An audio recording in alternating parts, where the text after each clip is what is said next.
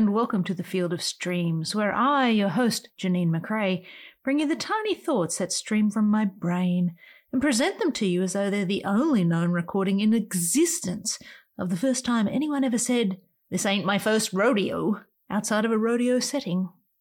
Yippee-ki-yay.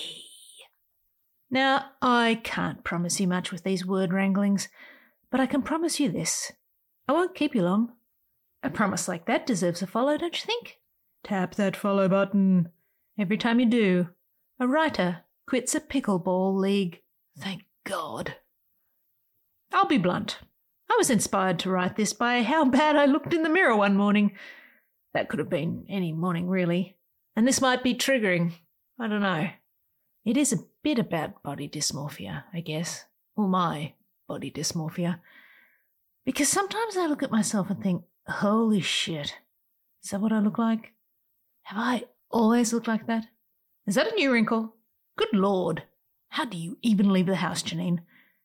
Maybe if I didn't laugh so much, I wouldn't be in this laugh line predicament. Maybe I've just smiled too much, despite what the men say. It's so weird when the mirror you doesn't match the vision you have of yourself. The whole, "I feel cute today," and then the mirror saying, "Denied." It got me thinking, which got me writing, about shells and the shell games we play. And here we arrive at this episode, which poses the question, what do you do when the internal vision of yourself does not match the mirror reality, or mirror, depending on how you pronounce that? So without any further reflection, please allow me to read to you this episode. Are you playing the shell game? It's a shell game. A me shell, you shell, I shell, see shells on the me, sure, game. It is the separation of the imagined internal self from the reality of the external facade. The shuffling of the P of me beneath this wrinkled, battle-hardened armour. My shell. Criss-cross, criss-cross. It's an obvious hustle on my sketchy street corner, of course, but a necessary bamboozling nonetheless. Why? Because the truth of my appearance is projected in full colour upon the very sheath of my existence, and it deflates me daily. Confidence balloon go down. Confidence balloon go... Deep breath. Eyes on the prize.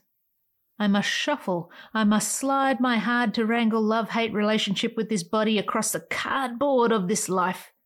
In this neat trick, I must continue to grin even when I do not win. It's not sleight of hand, it's sleight of mind. Do not look directly at the mark. Smile, but do so without showing wrinkles or tilting the chin so as to gain multiples. Note freckle charts and pleathered sofa skin. Catalogue the flab and shag and pockmarked memories. Clench hands, dinged up and damaged from catching on door jambs and mishandled cutlery while marvelling at the dryness of the flesh and that one pre-arthritic knuckle. Pinch at the fat rolls that announce themselves at the sitting and skedaddle at the standing. This is the ageing, declining, complaining shell. Note it all, then shuffle the contents until you can't remember where the disgust is hidden. It is a stupid shell, but this is a stupider shell game. The impulse is to say, "Shark it!" and unzip at the shoulders, unbutton at the scalp, then slough, shake and shimmy the shell right over the hips and to a crumpled mess on the floor. To stuff it in a closet with last year's fashion and pray it comes back in style at a time when it fully aligns with the me of me, the who I see when I close my eyes. But that's not how this works. The shell has no zippers and it's fully seam-sealed. Thanks, Mr. Mackintosh. I'm stuck. Myself, held hostage in a hall of mirrors in a horror house, reflects so hard it's setting me on fire. Mirrors! Aha! They are the antagonists of this story, with their shiny, holier-than-thou attitudes and flawless shine. They lay in wait in our rouge compacts and go-far cars, in the roadside gas stations, change rooms, department stores and restrooms of our lives, waiting to spring instant assessments and pass rough judgments, which we invent on the fly, on a question as old as puddles. How do you look today? Pale, dismal, disappointing, tired. Imposter! These are just words, and mirrors can't speak. But it's interesting to note that the same self that is held in the internal, the reliable self that brings the ideas and love and thoughtfulness and joy to my world, is equally capable of these verbal betrayals when presented with a mirror, as if mirrors are the only objects capable of telling the truth, the only oracles worth buying stock in. Self takes a hit, and the critique won't quit. Once myself captures a glimpse of my shell, startled from its peaceful reverie to confront the truth revealed in the mirror moment, it has that first blush reaction. I am garbage. I am hideous. I will never survive this perfection-worshipping world. Maybe it's just bad lighting. It's the same for everyone, of course, except narcissists. Stripped naked, we can't help but be held mirror hostage by our dimpled flesh and veined limbs, our misshapen thighs, our smile lines that hook our fish lips as years progress. The assessment is brutal. The dysmorphia, total. Imperfections in the reflections. That's all we see. We do not fit our picture. We must criticise it immediately before someone else does, then set about to play the shell game. Pixelate and hide. Dress it up in baggy threads, putty up the holes, and slather on the salves. Find a good hat, sunglasses. Unless our self-confidence temperature runs hot, we must hustle to hide. Our internals must be given their armour to continue their fight on this battlefield. Or not. There is a ghost in the shell, simmering in your mist, an apparition, mirror-bombing the reflection and trying to spook us back to ourselves. Objects in the mirror appear weirder than they are, or so the sticker says. Acknowledge your ghost. See your spiritual self, the one you try to banish every day, and let it back in. This is a haunting worth your time. Sense of self is a complicated, spectral business. Shell games shift our perspectives and change our views of ourselves, and we're convinced as the game progresses that there are defects in the fine print that weren't caught in the edit. Defects that we must now carry all our lives.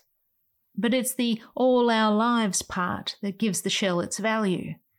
Carrying the shell and learning to walk around and function within its existing parameters is what makes us who we are. Your inner self has no existence without the outer. The body thrums electric. This shell of ours, this husk of us. It's weird though, isn't it? We're often urged to come out of our shells, to kick our way out of the dojo and bloom, to shed our ugly thing and be who we're supposed to be, expressing, emoting and revealing our inner stews. The true you, once relieved of its smothering shell, will say things in meetings, show off art and dance as if no one is watching. It's presented as though it's our shell that's holding us back, when really it's our shell that's holding us up. The shell teaches us how to protect ourselves. The shell patiently holds the internals of our workings, our souls, our loves and fears, all the goos and symmetries of our complex minds, the ideas, the words and the deeds, the physical deeds, the doings. It's your shell that does all the work, and it's beautiful. Through your shell, you express yourself, and between you and me, I think we're doing brilliant work. Your gnarled branch fingers at the end of your shell's arms can hold a pen, tap the keys, and express the thoughts held in the interior. Your whole body shell, even with knees creaking and back aching, can dance to beats and rhythms and jams and riffs. Hands and mouths and toes can hold a brush laden with paint and apply it with skill. Instruments can be wielded by the body as extensions of self, and holy shit, you can just drop open the hole in your face and song, actual melody, will pour out of your shell with all the enthusiasm and energy of cows released from a barn. And that's the magic of your shell. No mirror can steal that. Listen, I get it. I feel it myself. Some days you get out of bed feeling fine, wander to the bathroom, and upon catching that first half-light sight of yourself in the mirror, exclaim, "Halt! Who goes there?" We shoot first and ask questions at the same time. Is that a new mole? Was that wrinkle always there? Do I always look this tired?